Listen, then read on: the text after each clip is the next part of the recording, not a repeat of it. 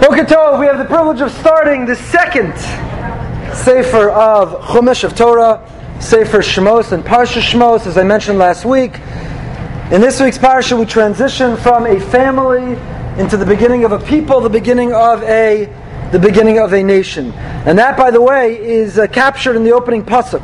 Eila Shemos b'nei Yisrael abayim Mitzrayimah, Eis Yaakov Ish Uveso Bo. These are the names of the Jewish people that come to Mitzrayim. Yaakov and his family. Ish Ubeso. This pasuk very much mirrors the pasuk that described the Jewish people's descent down to Egypt. When they came down to Egypt, the Torah says, Eila Shemos, somewhere. Hold on.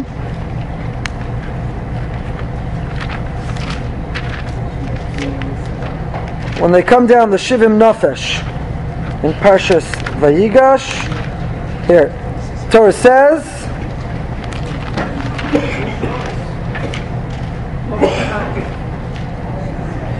Pasuk says in Parshas Vayigash, Ve'ela Shmos b'nei Yisrael abim Mitzrayim Yaakov uvanov b'chor Yaakov Reuven. What's the difference between these two psukim? Eila Shmos b'nei Yisrael abim Mitzrayim. In Vayigash 2 it says Eila Shmos b'nei Yisrael abim Mitzrayim. Yaakov Ishu Beiso. In Vayigash it says Yaakov Vanov b'chor Yaakov Reuven. What's word that's different? Beiso. The house. Rabbi Davis, my colleague in Hollywood, mentioned to me yesterday that the Abar Abarbanel is an amazing insight. The word that repeats itself over and over again, not only in our parsha, but in the beginning of Sefer Shmos, is Beso, bayis, Sela bayis, Ishu Beso, the notion of Vayaslam Batim. We see this word over and over again. What's a bayis? Bayis is not a house. What's a bayis? It's not a wife. Chazal interpret. Ein Beisel Ishto. Chazal interpret. But what word am I looking for? A. Who's that good looking woman in the back? That's my mother. It's okay. Everyone relax. It's my mother. She said a home. It's a good thing. I just point out on the say on the uh, recording. That's my mother. She's sitting in the back. A home. A bayis is not a house. A house is made of bricks and mortar. A house is made of stone and wood. What's the difference between a house and a home? A home is not the building materials. A home is not the square footage. A home is values, ideals, people, family. Says the Abarbanel. You know what the difference now is? Only at the end of Sefer Bereshis, only with our Sefer Shemos, do we have a bayis. Why wasn't it a bayis until now? Was Avram not the father of a bayis? Yitzchak? Yaakov? Why only now? And the answer is their homes were incomplete. They were divided, they were broken. Avram had a Yitzchak, but he had a Yishmael. Yitzchak had a Yaakov, but he had an Esav. Yaakov had the brothers and Yosef with their fighting and their enmity, their animosity. Only now, when they're in Mitzrayim, only with the success of the transition to an Ephraim and a Menashe, now we've gone from a people to Ubeso. So it's as if Sefer Shmos is introduced that the prerequisite to becoming a nation is first having a home. If you can't live like a family, if you can't create a home, then you could never be a people. We have to get along. We have to be sensitive. We have to be kind. We have to be courteous. We have to be hospitable. We have to function as a family and be generous in spirit and with our resources. We have to be a home. And only when you're a home can you continue. Only when you're a family can you become a people. Parsha tells us Yosef and all of his brothers, that entire generation died. The Jewish people propagated and promulgated, they exploded. Unbelievable population growth.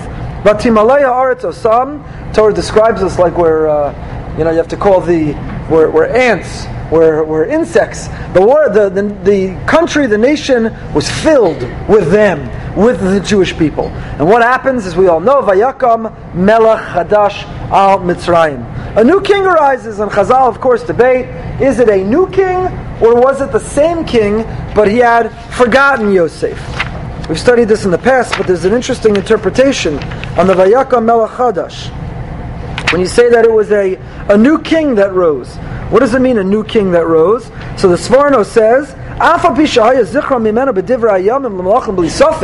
what do you mean? They forgot Yosef? Who could forget Yosef? We have history books. We have history lessons and history classes. We know the most influential figures. Certainly a Yosef who saved the economy of Egypt, who saved the world. Could Yosef have been forgotten? What does it mean a new king arose who didn't know Yosef? Everybody knew Yosef. Open the history book, go on Wikipedia, Google Yosef, you'd know Yosef.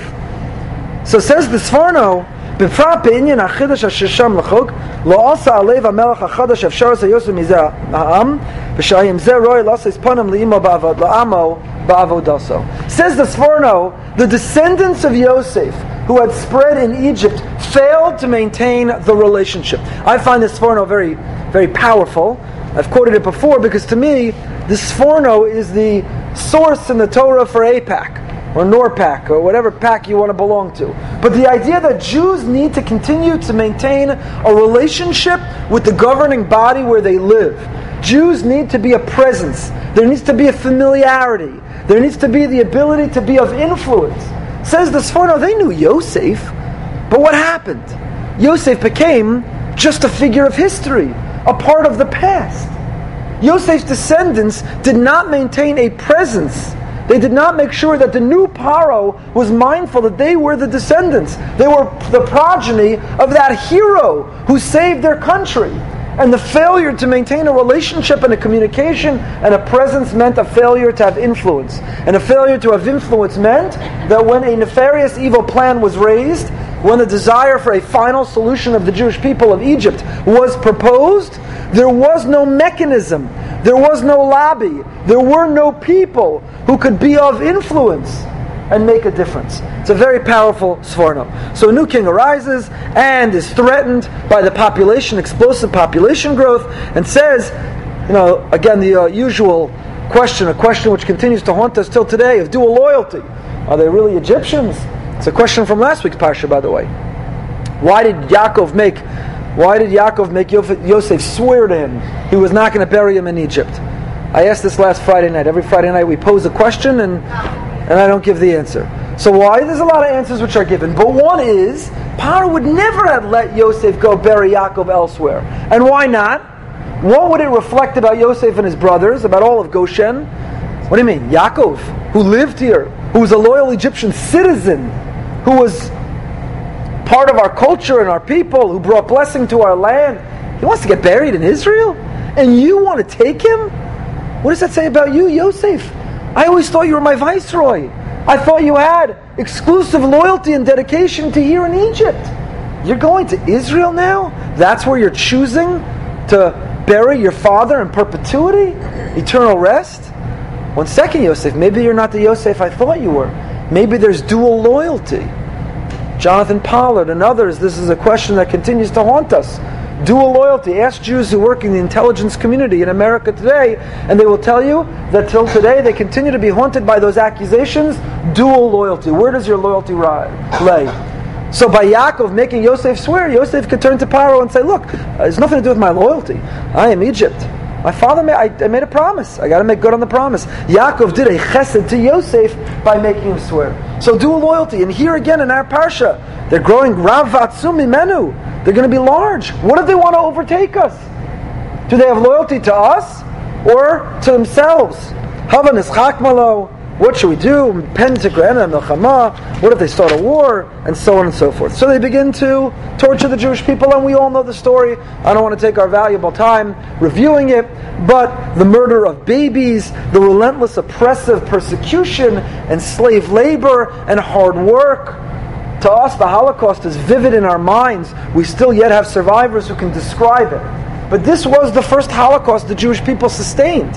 It was nothing short of that murder of children and babies, backbreaking work, slave labor, and so on. The Jews were suffering, and they were suffering terribly. There were two midwives. We know the Mialdosa Ivrios, Shifra, and Pua, otherwise known as Yocheved and Miriam. And they were nevertheless, they were recruited to help implement Paro's plan but they nevertheless had a plan of their own in order to continue to uh, support the birth of, of Jewish children. And they are rewarded. It was heroism.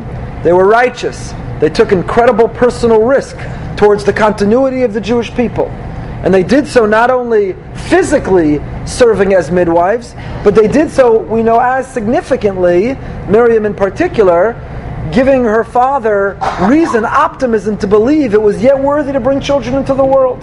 It was the mirrors of the women of Egypt. They used to beautify themselves and to attract and seduce their husbands. That was the base of the kior. It became a vessel in the holiest place in the Beis Hamikdash, because we know that these women, in looking around Egypt, slave labor, murder, infanticide, they should have given up hope. Who could bring a child into such a world? Who would possibly give birth into such a world? But it was the wisdom and the foresight, the optimism, the faith of women in particular who said to their husbands, Don't withdraw from me.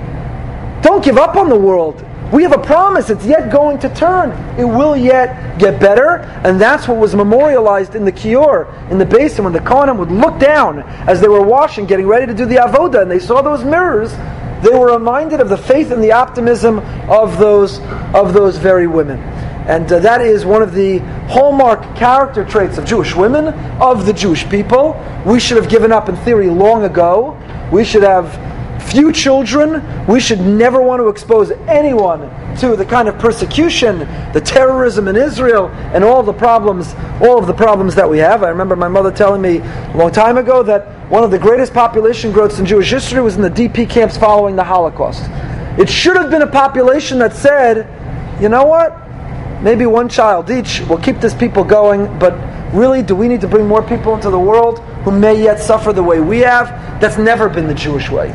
You look in Israel, victims of terror have big families and so on. People living in fear aren't saying, let's, uh, let's end this experiment, but rather they keep going, and that was the credit of Miriam. So, Yocheved, Miriam, Shifra, Pua, it's not just that they enabled and empowered the birth of children serving as midwives physically, but through the faith and the optimism as well, as you all know.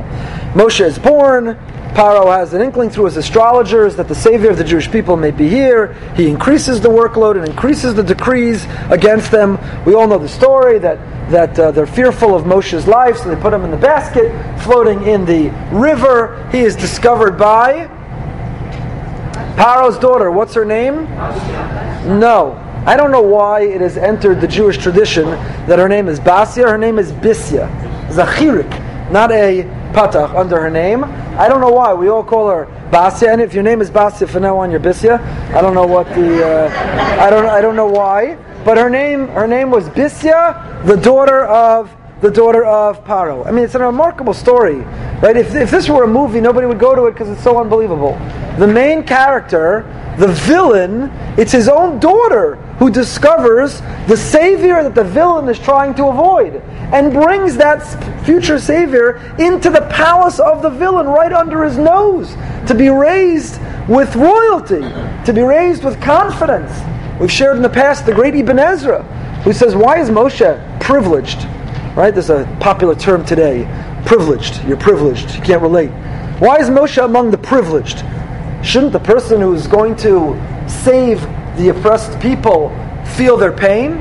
So the Ibn Ezra says, you know, if you wanted Moshe to be able to walk into a palace and to be able to stare Paro down and to be able to confidently tell him, let my people go, he needed to know what it was like to feel like royalty and dignified. He needed to have self confidence and self worth. He couldn't lack self esteem. He couldn't have a slave mentality. A slave mentality could never gain the confidence it would take to demand, let my people go. So the Ibn Ezra says, if you wanted Moshe to act like royalty, he had to be raised as royalty. And he became the model that a slave nation looked at and said, We are the children of God. We're royalty. We're princes and princesses, like Moshe, who grew up in the palace. But had he not experienced it and known it firsthand, he never could have modeled it. He never could have been that demanding. Yes? Could Basia be the daughter of God as she converted? Bisya? um, yes. No, but her name, her name is clearly, the pronunciation of her name is, is Bisya. And we know she reaches out her hand, and her hand extends itself miraculously beyond her reach. Just take my word for it for today. Or don't. Don't. I know I've just radically changed your whole upbringing and childhood, and take my word for it or don't. It's fine. Call it Basia. We'll, we'll agree that we're talking about. We'll, agree we're talking about the same person. Moshe identifies with his people. He sees a Egyptian hitting a Jew. Vayifan kovacho vayar kienish. He turns both ways. He sees there's no person. We've shared previously homiletically. Clearly, it's not the pshat but we've shared homiletically. What does it mean, Vayifan Kovako? He turned this way and that way and he saw there was no man. It means he looked at the Egyptian inside himself and he looked at the Jew inside himself and he realized, Einish, if I'm both, then I'm neither. What am I in my core? What drives me? What's my identity? He looked both ways. Vayifan Kovako Vayarki Einish when he saw that he was trying to be both an Egyptian and a Jew, and they had conflicting values, if the values complement one another, that's great. It's easy to be an American Jew or a Jewish American when everything works nicely. But what happens when there's a values conflict? What comes first? Who are we? In what we believe, in our values, in our ideals, in our morals, in our ethic. So that's when Vayar Ki If you're trying to be both, you're nothing. And what does Moshe do? Vayaches HaMitzri, Vayitmeneu B'chol. Homiletically, Moshe strikes the Egyptian in him. Moshe secures who he is, his identity, a tremendous display of leadership. Again, that's not the literal pshat, but that is a homiletic interpretation. Moshe is forced to run away, comes to the daughters of Midian, as is the Jewish way. He meets her at a well. We've also discussed this in the past. You can listen online. Why is the Jewish way to uh, meet at a well? Is the well the bar, the club of antiquity? That that's where the Jewish singles events took place. The Jewish dance was at the well. That's where you met. Obviously not. What is the symbolism or the significance of the well? As I say, we've discussed it previously. Moshe marries, and the time for salvation has arrived. We have the episode of the burning bush, which is what we're going to study in depth momentarily. Moshe doubts. Ribbon Shalom reassures him. He asks God for his name. God gives him a name. And now Moshe is ready to set out on his mission. But Moshe doubts. Moshe doesn't think the people are going to believe him. He doesn't think that they're going to have the strength to embrace a message of hope and of freedom. And uh, so Moshe pleads, God responds, and Moshe sets out towards Egypt. Zipporah performs a bris on her son, which is unusual. The Talmud is, uh, is critical of Moshe, that Moshe didn't do it, Zipporah had to do it. What is the background of that? For another time, Moshe and Aaron come to Paro. Paro refuses. He increases the workload. The Jews are suffering. They complain to Moshe and Aaron, Where's your message? What happened? It's getting worse since you got here. It's not getting better. So we don't believe you. And that is where our cliffhanger parsha leaves off. I want to study with you Revi'i or Perik Gimel chapter 3, verse number 1. In the ArtScroll Stone Chumash, it appears on page 300, 300, 301. Okay.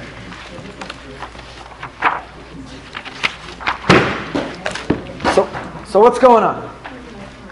Says the Torah.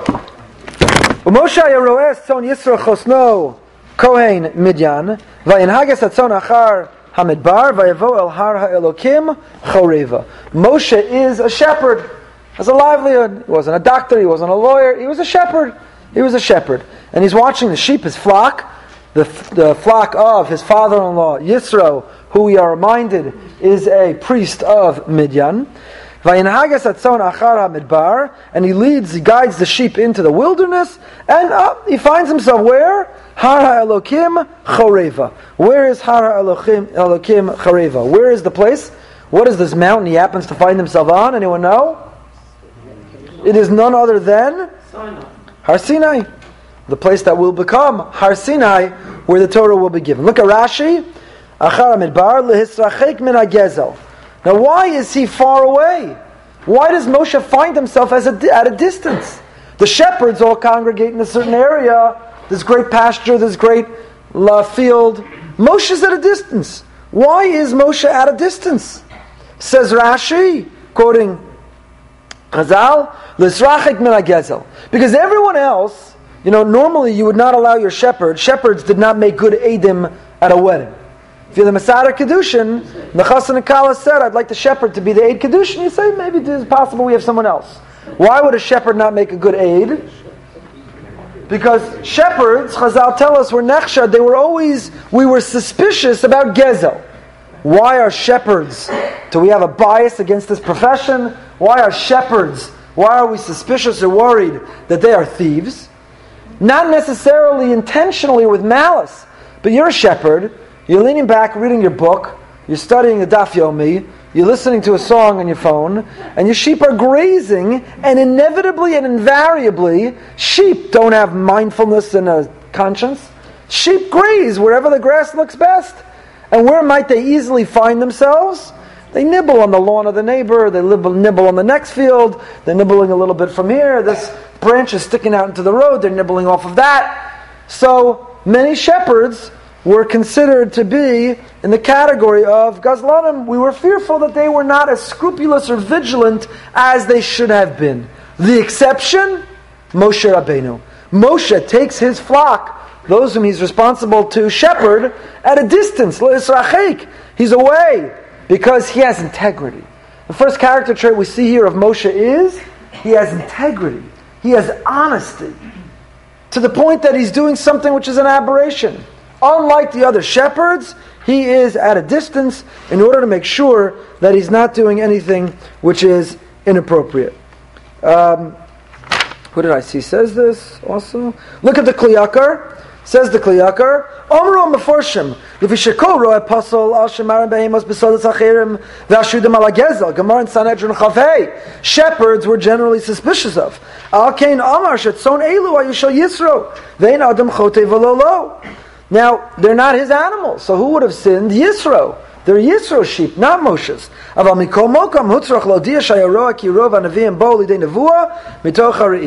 Now, is it a coincidence? Not only do our greatest leaders meet their wives at the well, but our greatest leaders also were in the profession of shepherds. Why? Is that random? Is it a coincidence? Says the Kli Yakar, no.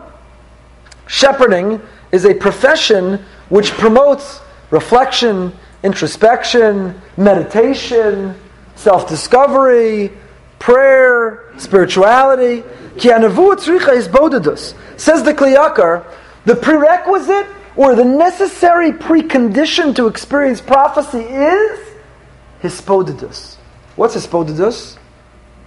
Hispodidus is solitude.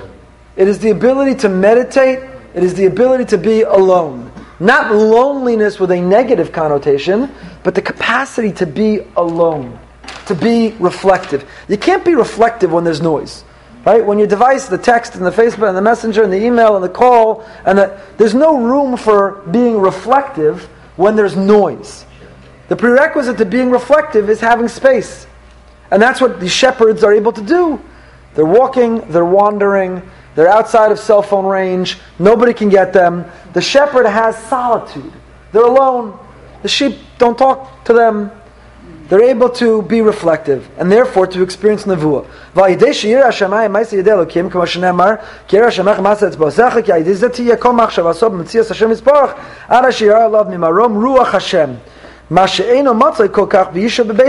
If you're sitting in your house with its distractions, or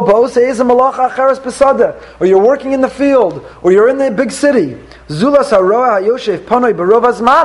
shepherd who has time. The image of the shepherd is he's lying under the tree with a branch in his mouth and, and he's reading a book or he's uh, sitting back taking a nap. The sheep are grazing. The shepherd has the space to think, to dream, to be spiritual, and that's why our greatest leaders were shepherds. So Moshe is in that, in that uh, category. This is Moshe's incubator period. He is developing as a leader before he's ready to go down to Egypt and to serve that purpose. Rabbi Soloveitchik uh, says similarly. The Rav writes uh, in the Rav Chumash,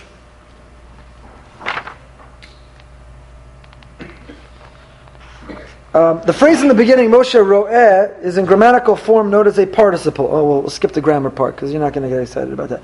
In contrast, the next phrase does not does seem to be in the past tense. The Torah seems to be describing an incident. At this point in the narrative, Moshe led his sheep to the desert.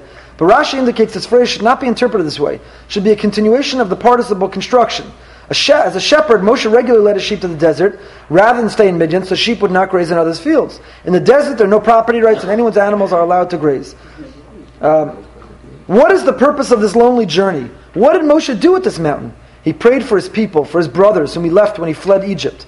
Moshe had lost faith in his brothers. They were not worthy of freedom. Moshe likely prayed that his brothers should rise spiritually and psychologically, develop a sense of dignity, no longer to be informers who spy on their own brethren. Yet, as it was a time of Hester Panim, Moshe received no answer until now. So, says the Rav, posits the Rav, what's Moshe thinking about lying under that tree, walking with the flock? He's wondering, what happened with my people in Egypt? Remember, he's separated. There are no news alerts coming in. He doesn't have access to information. He knows that he ran away because Jews were ready to inform on Jews. He suffered. And so he had to run. So he wonders what became of the slave nation? What became of his family? What became of his people? And only now is God ready to give him both the answer and is God ready to give him with the answer the assignment. What happens? He goes to Chareva, which the Ibn Ezra says, Kacha Kasav Moshe, V'tam Chareva, why is this place that he takes them, Chareva, Mirov hachom shelo yarad sham geshem. From the amazing amount of heat, because no rain fell there. The Sinai desert, think about the desert. Har Sinai, the Sinai, the Sinai desert is oppressively hot. There's no rain. There's no breeze. Kikarov mitzrayim derech shloshes yamim, kasher diber Moshe, v'avor sha'yor rachok, al kein ein sham lecha. The Nile's far away. There's no irrigation. There's no uh, moisture in the air. But to gaver boayiveshus, the dryness. So it's called choreva milashon. It's dry air. It's, it's oppressively hot. In fact, there's one of the interpretations of the Medrash. We all know the Medrash that Kaf Aleim Har God held the mountain over the Jewish people's head when He gave us the Torah. And we normally interpret that negatively to say God coerced us. He forced us. That's the Gemara which says Kima v'kiblu, kima masha kiblu kvar. Only in the time of Purim did we accept what we previously were coerced to accept. God held the mountain over our head and He threatened us. Doesn't mean literally, doesn't mean metaphorically, through revelation. That's a separate topic. But there's an amazing medrash which says no. When God held the mountain over him, kaf har kigigis, references a pasuk in Shir Shirim, it doesn't mean God in a threatening way held the mountain. It meant it was hot as anything. The people needed some shade. He held the mountain lovingly, affectionately, with warmth. He wanted to provide some shade, some relief. So this Ibn Ezra supports that, that interpretation of the Medrash, that Kafalei Markagigis is not in a threatening manner, but a loving, affectionate manner, because the Ibn Ezra says that's why it's called Choreva, because of the dryness and the oppressive heat. Says the Sforno also, Vayavo el Elokim Choreva. He arrives at Har Sinai. The Sforno also, like the Kli Yakar says, why did he go there? Hu levado, he's all alone. He goes dafka to a place where the rest of the shepherds don't go. Shepherds congregate, make l'chaim, drink beer, hang out over there. Why does Moshe go to Har Elokim Choreva? Hu levado lehispoded ulehispalel. He goes in order dafka to have solitude. You know, you can't have a breakthrough if there's noise. We are, I, I, talk about this, it's easier to talk about it. Practicing it, I'm struggling with, but I talk about it a lot. We are a generation that have forgotten how to have hispodidus. We don't have that experience of quiet. We're always attached to something, we're always connected. There's constantly noise. We can't be alone in the car, in the elevator, on the walk, in the exercise. We're, oh, there's noise, noise, noise, noise, noise. And without his hispodidus, you can't think, you can't reflect, you can't introspect. You can't have moments of breakthrough. Spiritual breakthrough happens in moments of being alone. We spoke a few weeks ago that Yaakov was levado. Yaakov was levado and therefore vulnerable when he wrestled with the angel. But another way of understanding it, an alternative interpretation is, what allowed Yaakov to have that breakthrough? He triumphs over his evil inclination. Yaakov has a breakthrough that he is the victor over the sorrow Shalesav. Yes, he walks away limping, but he walks away. He is victorious. And what allowed him to do that? What put him in a position to be wrestling with himself, to wrestle with who he is and who he wants to be? It's Vayivasar Yaakov Livado. It was Davka the fact that he had his this. He was alone. He could think. He could reflect. What day on the Jewish calendar was that? Anyone know? We experience it every year on Kol Nidre night. Kol Nidre night is when Yaakov was alone wrestling with the angel. I once spoke on Yom Kippur and I said Kol Nidre night. That's what Yom Kippur is. Some people take a vow, they don't speak over Yom Kippur. A tainis dibur. Because the idea of Yom Kippur is you are immersed in Hisbodedus. It's in the context of prayer, but there's no meals. You're not sitting around schmoozing, talking. There's no meal. You are angelic. You are transcending the physical trappings of the world, no leather shoes. We wear white, we are angelic, and we spend 25 hours alone, thinking, reflecting, considering, having remorse and regret, and having commitment about who we want to be. That's what the necessary precondition to have breakthrough. So when is Moshe about to break through? When does he go from being a toddler and an adolescent to being a young man to going to Midian and getting married? When does he become the leader? What allows him to have this interaction at the sneh? The precursor, the prerequisite to it is first he has Hisbodedus. We can't have an expectation of breakthrough, of spiritual breakthrough, if we're not capable, if we've lost the capacity to be to be alone. So both the Kli Yakar and the Sforno point out that why is Moshe at this mountain? What is he doing? He is experiencing his Hisbodedus. Okay, not bad. We did one pasuk so far. Let's keep going. pasuk Beis. Vayira malach Hashem elav belabas ish mitoch hasneh, vayar v'inei hasneh boer bo'esh einenu ukal. Beautiful. Nice chorus. He sees an angel an angel of Hashem appears to Moshe from inside the fire that is in the bush, and he sees the bush is burning, but it's not being consumed. It's on fire, but it's not diminished. It's not in any way being destroyed. Vayomer Moshe, so Moshe says, Asura na veres gadol azeh. The bush is burning. Moshe says, let me turn. Let me see what's going on over here. Madua lo yivarasneh. He's captured. He's curious. He's, his attention has been drawn. Some suggest, by the way, that that's the greatness of Moshe. That the bush was burning and not being consumed, and everybody else, they were walking by looking on their phone, they didn't notice. They know, they're not aware anything going on around them. I saw two days ago a man walked off a cliff because he was looking at his phone and died. So, people all over Midian, all over near Choreva, near Har Sinai, near Chorev, People all over are walking by this sneh that's on fire but not being consumed. But they're looking at the phone and no one notices it. One of the great character traits of Moshe, we already talked about his honesty, his integrity, his capacity to be alone, to be reflective. But Moshe's core hallmark is he has an awareness of what's going on around him. He notices a man is hitting another man.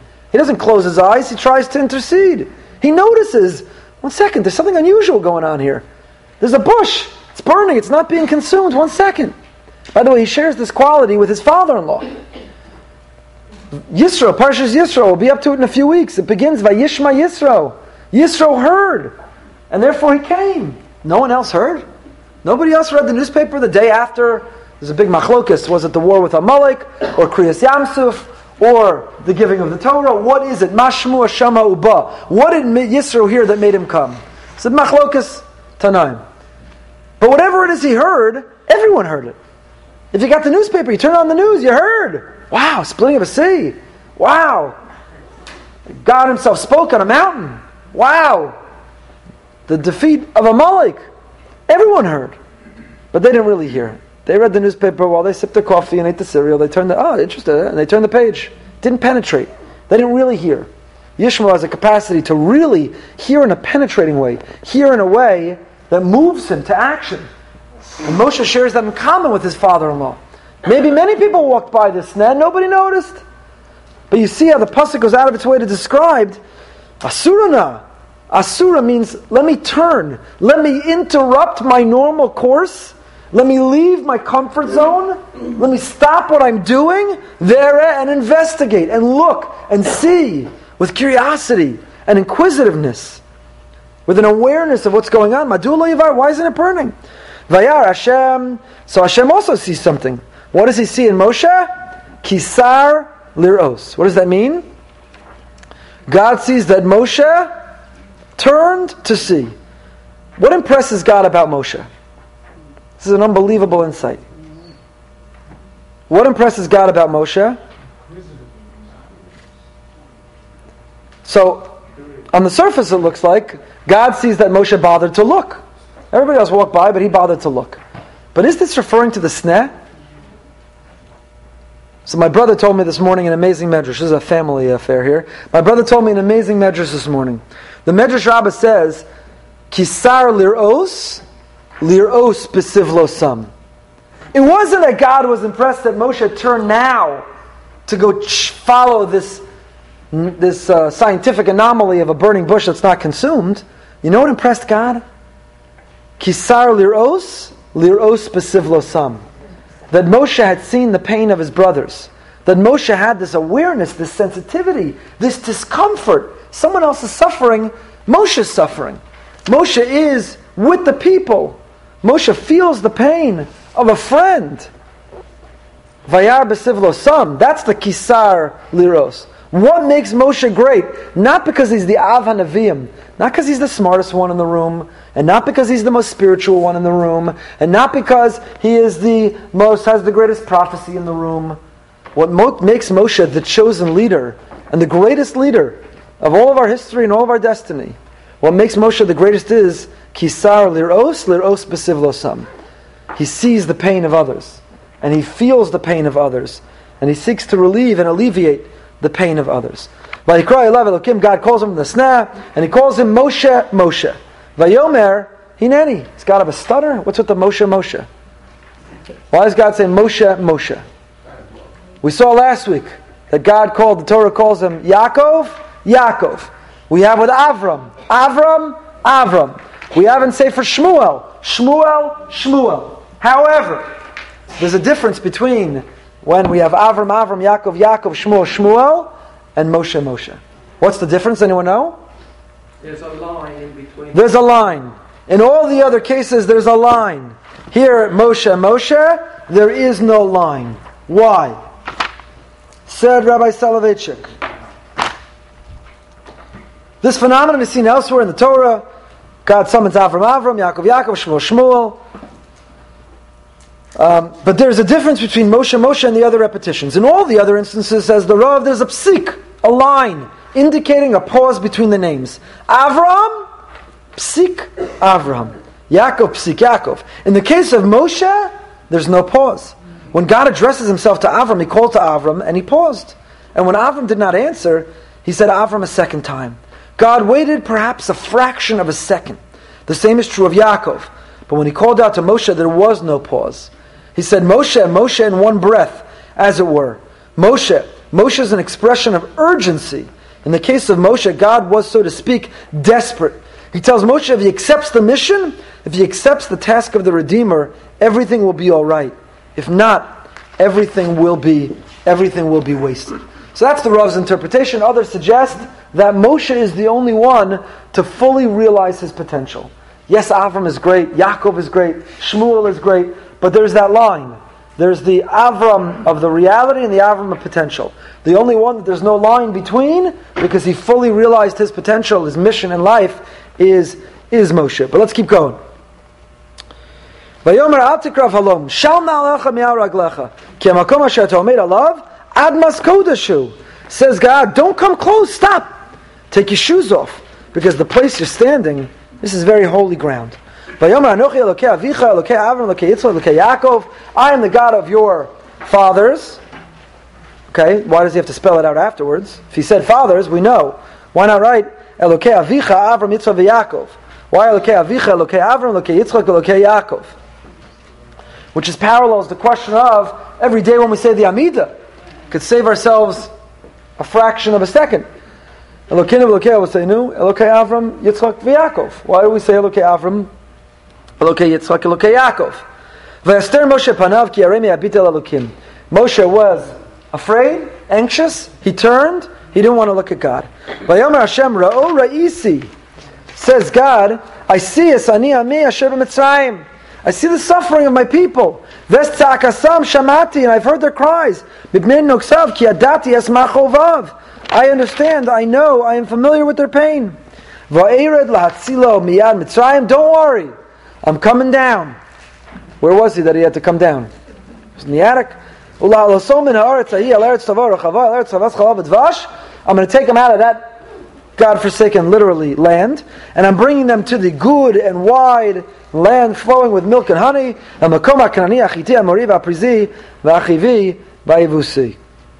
And God tells Moshe, don't worry. I heard, I know, I'm familiar, I'm coming. Let's stop here. Let's pause here. Because the next section is now Moshe tell, God tells him, and I got good news for you, you're going to be my messenger. right? If we would have stopped there, God's just informing him of his plan. But now the continuation is God says to Moshe, and you're my man. You're going to be the shliach. And how does Moshe react? Uh-uh. I'm, I don't, I'm not an orator. I don't speak well. I'm a shepherd. I'm good all alone. That's where I thrive. I'm not a leader. Not me. Find someone else. And God responds to those concerns, and there's a lot to talk about there. But come back here for a moment. What's going on over here? So Moshe turns and looks. He's curious. God is impressed that Moshe bothered to see. But before anything new more happens, he says, Stop! Don't come close. Take your shoes off. Now, why isn't he allowed to come close? So the Ramban says, look at the Ramban, Lo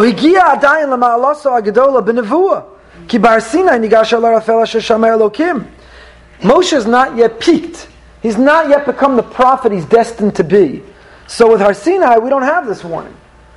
With Har Sinai, Moshe is welcome and invited to the top of the mountain, but he's not there yet. Moshe is not ready to go there yet because he's not peaked in his nevuah. Continues the Ramban, this place that you're standing is holy. Even though he was already at a distance from the sneh, he's warned, says the Ramban.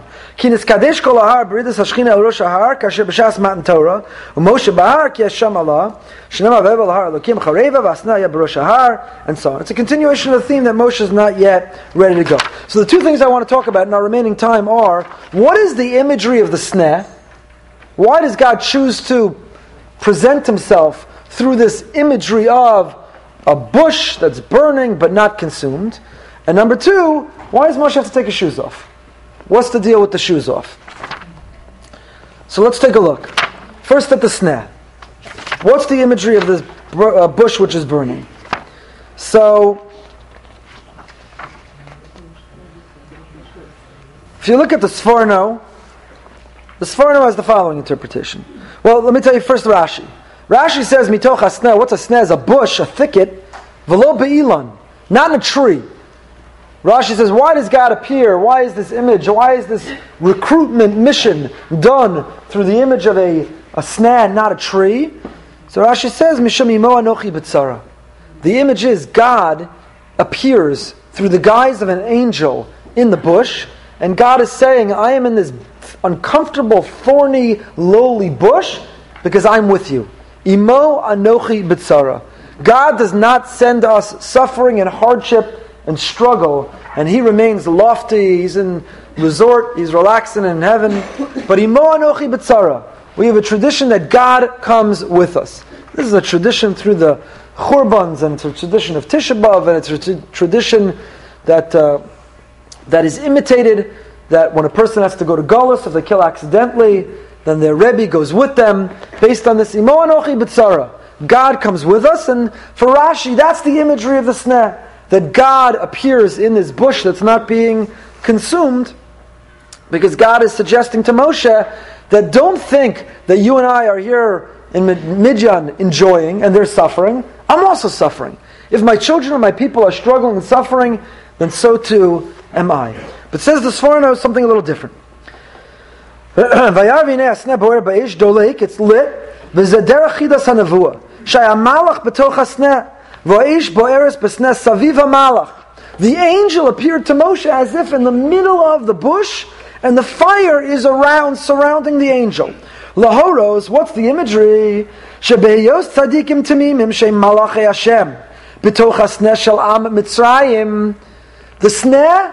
the thorny thicket, uncomfortable, painful, miserable, lowly bush, that's Egypt. The malach are the tzaddikim, are the righteous. Shahayu lahem Saravim v'salunim masna yivar ba'esh b'tzaras eser makos, אבל לא יוכלו באוסן הצרוס, כמו שהאור באמר בסנה איננו ukal, שיהיה בלתי קל באש המלאהית בו.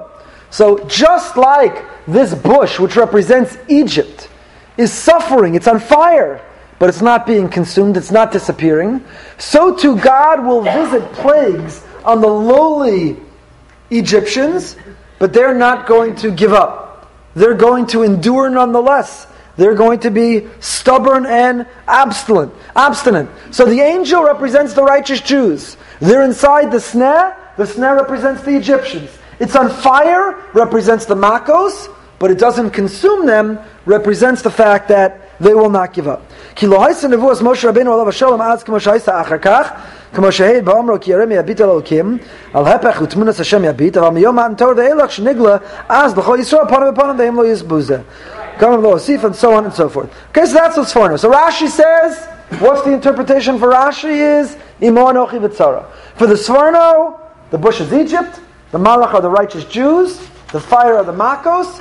it's not consumed because the Egyptians are not going to are not going to give up. The Ohr HaChaim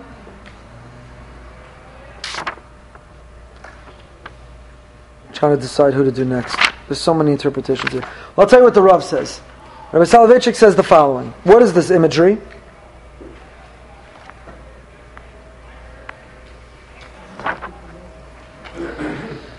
Says, uh, says the Rav. Rashi interprets the phrase balabas eish as belev eish. The bush was, bush was shaped like a circle with a fire in the center, and the fire did not spread to the periphery.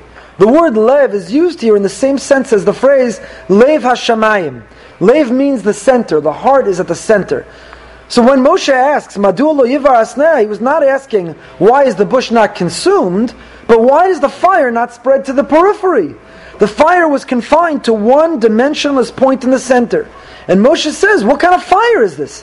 What kind of fire is limited to one point and a fire doesn't spread? Said the Rav the following. The bush symbolizes the morality of Judaism. Many times the Ribono Shalom approaches man from infinity. From this transcendence, God communicates with man, addresses himself to man. But God can also descend from infinity, from a transcendent world, and contract himself. This is known as Midas HaTzimtzum. And this is the lesson he wanted Moshe to teach Bnei Israel, which is why he revealed himself as a dimensionless point. Cosmic man finds God, if ready for him, in the vastness and boundlessness of the cosmic drama, in the heavenly galaxies billions of light years away. Homebound, origin minded man finds God in the limitedness and narrowness of finitude, in the smallness of the modest home into which man was born, and to which he willy nilly returns. He discovers God in the origin, in the source, in the center of the burning bush. Either infinity cannot contain God, or God, if he so wills it, addresses man from the dimensionless of point of a point. For what is the center of a bush if not a point? And out of that point, God spoke to Moshe. Moshe had lost faith in his brothers in the aftermath of the fight between Dasan and Aviram. Through the appearance of the burning bush, whose fire in the center did not spread, God imparted the message that while the Jews in Egyptian slavery externally appeared cold, in their hearts they had a fire. Though these Hebrews were nitzim, they were fighting, deep inside they were nitzots, they were a spark. So the Rav says that's why the language is belabas esh, believe. These Jewish people, don't judge them on the external. Inside them, there is a burning fire. There is a spark that's waiting to be fanned, to turn it into a flame, and to be able to and to be able to grow from there. I once saw interpretation, I don't remember where, that he's recruiting Moshe. You'll understand in a moment why this resonates with me. He's recruiting Moshe to be a leader of the Jewish people, and he gives him the image of fire you have to have passion. You have to be on fire. But enenu ukal, you can never burn out. You can't burn out. Don't be consumed. Don't run out of gas. Keep that fire going. You can never run out. You can never, you can never burn. So, so those are some of the images of why the sneh is it the Malach is in the middle, of the Tzaddikim, the Egyptians. We saw Rashi, we saw the Sforno, and we saw Rabbi Soloveitchik. But come back to the question of the shoes. Why does God tell Moshe Take your shoes off. You can't come close without taking your shoes off. And the Ohr HaChaim has a whole discussion here. The Ohr HaChaim says God is in fact telling Moshe two things. Number one, don't come close. And number two, take off your shoes. What order would you have told him? Take off your shoes. Stop! Don't take, your- take your shoes off. And don't come too close. But yet, here the Torah tells him, God tells him, don't come close and take off your shoes. And the Ohr HaChaim's bothered. Hine beis dvarim yatzu oso Hashem.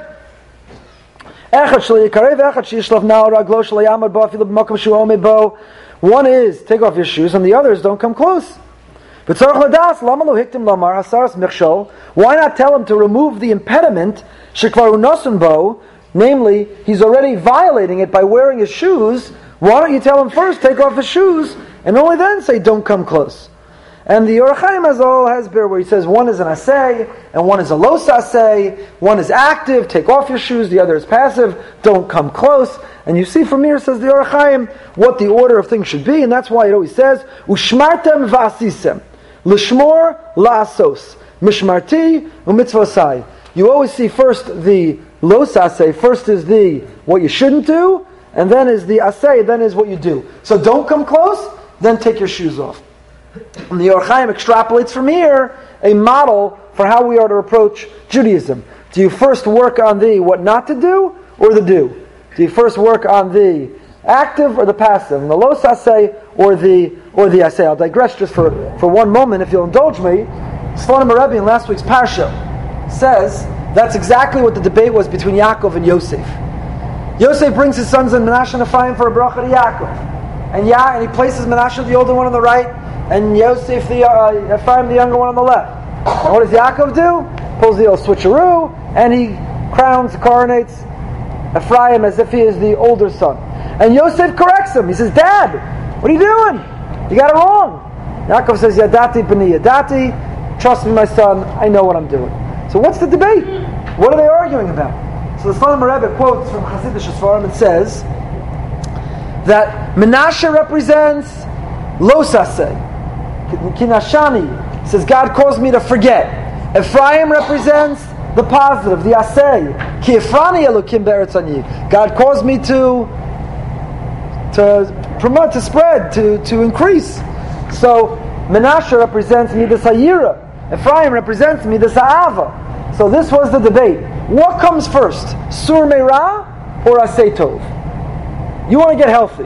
You first start exercising, you first stop eating the chocolate cake. What comes first? Asay? Obviously, you need both. In whatever area of life, obviously, we need a combination of the two. But what comes first? Sur Meira or Asay?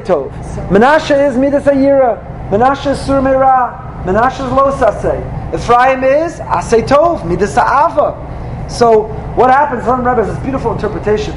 He comes and he says, Mi Eila, who are these? Mi Eila says the Slonim Rebbe, Osios Elokim, Midas Adin. What Yaakov was saying to Yosef was, who, I don't recognize these kids. What's with the Midas Ayira? What's with all the fear? What's with all the neg- What's with all the religion of no? What's going on around here? I don't recognize them. Is not, not what I recognize. So Yosef answers, Banayim, these are my children. They were born by Zed. They were born here in Egypt. What does that have to do with anything? They were born here in Egypt. Says the son of Rebbe, Yosef's answering his father Yaakov, you're right. In Canaan, you have the luxury, you can meet the Sa'ava, everything's about love and Judaism and good and Asay Tov. But we're down here, we're in Egypt. We are saturated in the epicenter, the ground zero of moral depravity.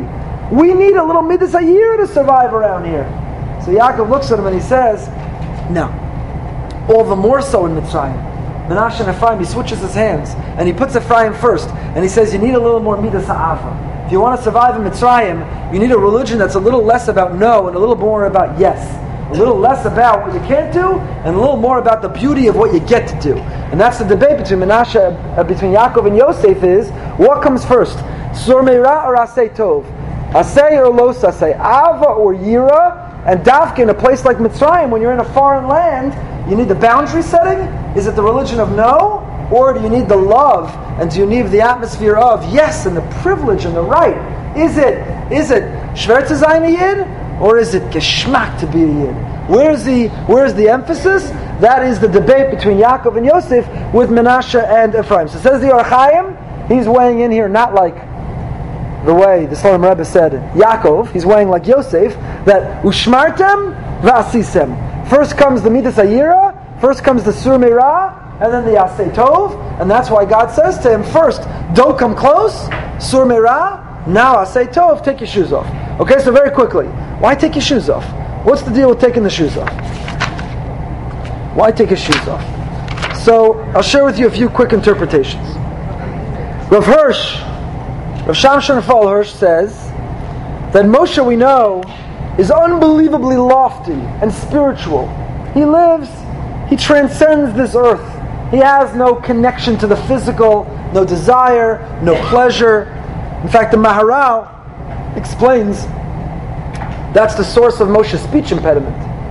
What is speech? It's the bridge of the physical and the spiritual. We take the world of ideas and thoughts and emotions, and they find expression in this physical world through the medium of speech.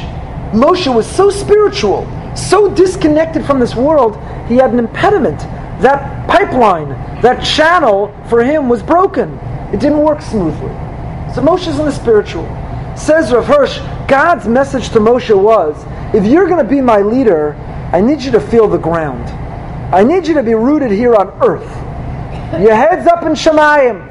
And I love that about you, Moshe. But if you're going to be a leader of a people, if you're going to relate to that people, if you're going to take them out of Egypt, take your shoes off and feel the ground, feel the earth beneath your feet, because that is the world you will live in, and that is the environment you're going to be living.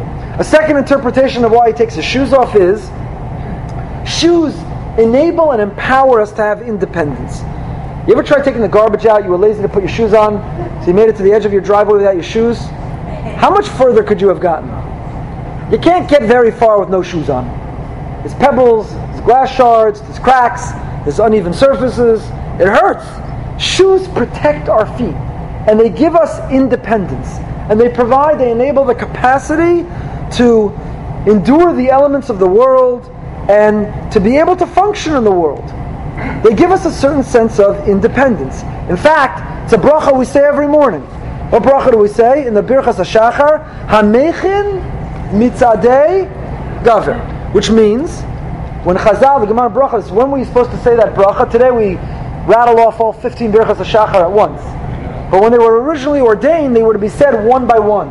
When you got dressed, you said Mal. And when you did this, you said that. You heard the, you heard the rooster crow, you said, I know it's in the Sechvi. So when was it you said this bracha, Amechin Mitzadei Gaver? When you put on your shoes.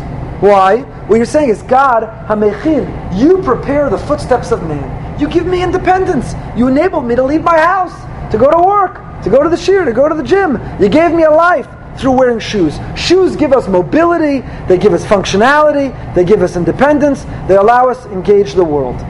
When we are before God, when we are before God, we are supposed to submit and we are supposed to concede that independence. By the way, this halacha wasn't unique to Moshe. The Kohanim and Har HaBayis couldn't wear shoes. We on Yom Kippur don't wear shoes. When you are in a holy place or in a holy time, you take off your shoes. Why? According to the second interpretation, because if you're going to be before God, then you're not going anywhere else. You lose the mobility, you lose the functionality, you lose the independence. And we make a statement God, I am exclusively focused, I am dedicated to be right here, right now, before you. If I'm going to experience holiness, then it means I need to feel Ein od milvado. All I have is you, I'm not going, and I don't have anything else. A third interpretation. A third interpretation is that we wear shoes in order to protect ourselves from pain to guard ourselves from hurt. Maybe Hashem was telling Moshe, if you want to be an effective leader, take off the ins- insulation, take off the protection. You have to be willing to feel pain and to absorb hurt and to experience a sting and an ache and an irritation. Being a leader, I've heard, can be painful. It can be lonely. You can endure hurtful things and you can endure pain. And if you, Moshe, are going to be the leader, take your shoes off. Because if you can't walk if you're not able to endure and to absorb a little bit of pain, a little bit of hurt, you're not going to be able to be an effective leader. Next reason. Next reason. I'll give you one more reason. Two more reasons. And then I'll let you all go. Rabbi Moskowitz is not here today, so he's not giving a share. So I'm allowed to encroach into his time. Ra- uh, one more from the Rav.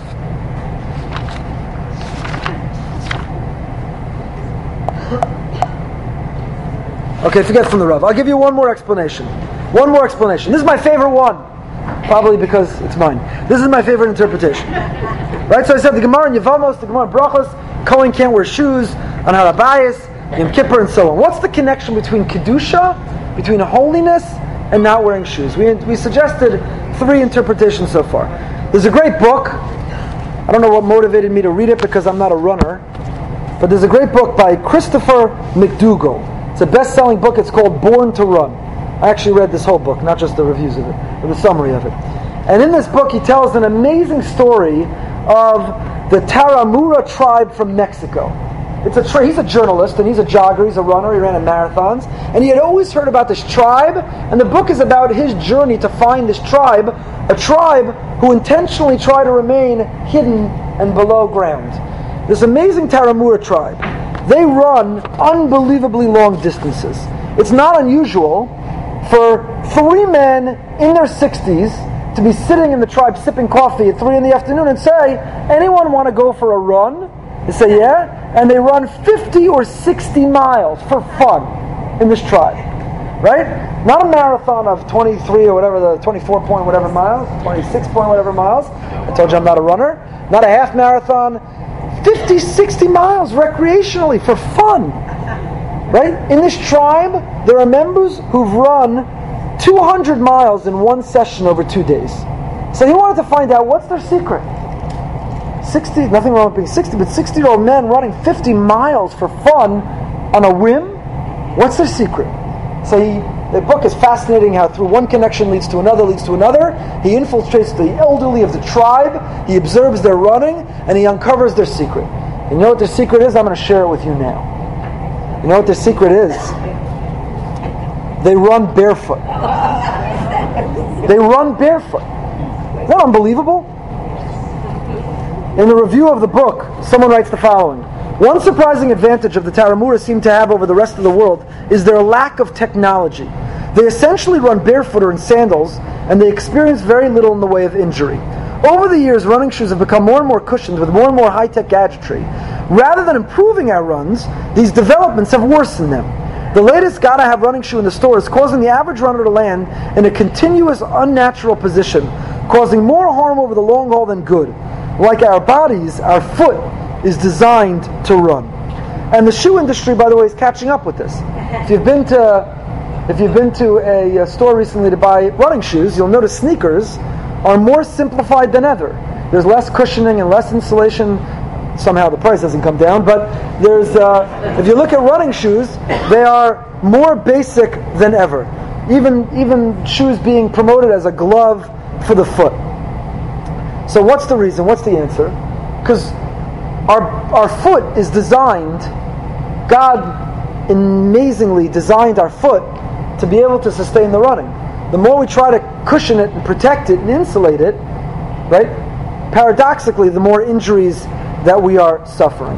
When we artificially protect and insulate from what we're supposed to feel, the whole skeletal and muscle system goes out of whack and we sustain injury. When we are preventing ourselves from feeling, the foot is supposed to feel and react. And when you prevent it from its ability to feel, then you get injured. So I would like to humbly suggest that the same is true spiritually. What's true for the foot physically is true for the neshama. Too many people approach life and their religious experience and they're covered in insulation. They're covered in body armor. They're covered in protection. They don't allow themselves to feel. They don't allow themselves to be vulnerable or to open up or to be natural or to be exposed. What will other people think? What will other people say? How do I look? What will it mean? How will I change? How will that impact me, my social standing? People have all kinds of impediments and obstacles. They wear all kinds of protective armor to make sure that they don't feel, that they're not feeling the sensations of spirituality. And maybe Hashem's Moshe, message to Moshe is that if you want contact with holiness, then you got to be willing to feel. If you want to make a connection with Kedusha, you got to take your shoes off. Take off the protection, take off the insulation, take off the armor, and feel. Return your sensitivity. You can't make contact with holiness, and you can't nourish your soul if you're not in contact because there's something blocking you. So maybe the imagery of taking off your shoes, the same way your feet will feel the ground, take off the artificial armor that's blocking your soul from feeling what it needs to feel as well. The Rav once wrote, the primary motivation of prayer is derived from man's feeling of vulnerability. If you can't feel vulnerable, you can't feel. If you can't feel, you can't pray. And if you can't pray, you can't be spiritual. Maybe that is another one of the reasons. All right, have a great day and a great week, everybody.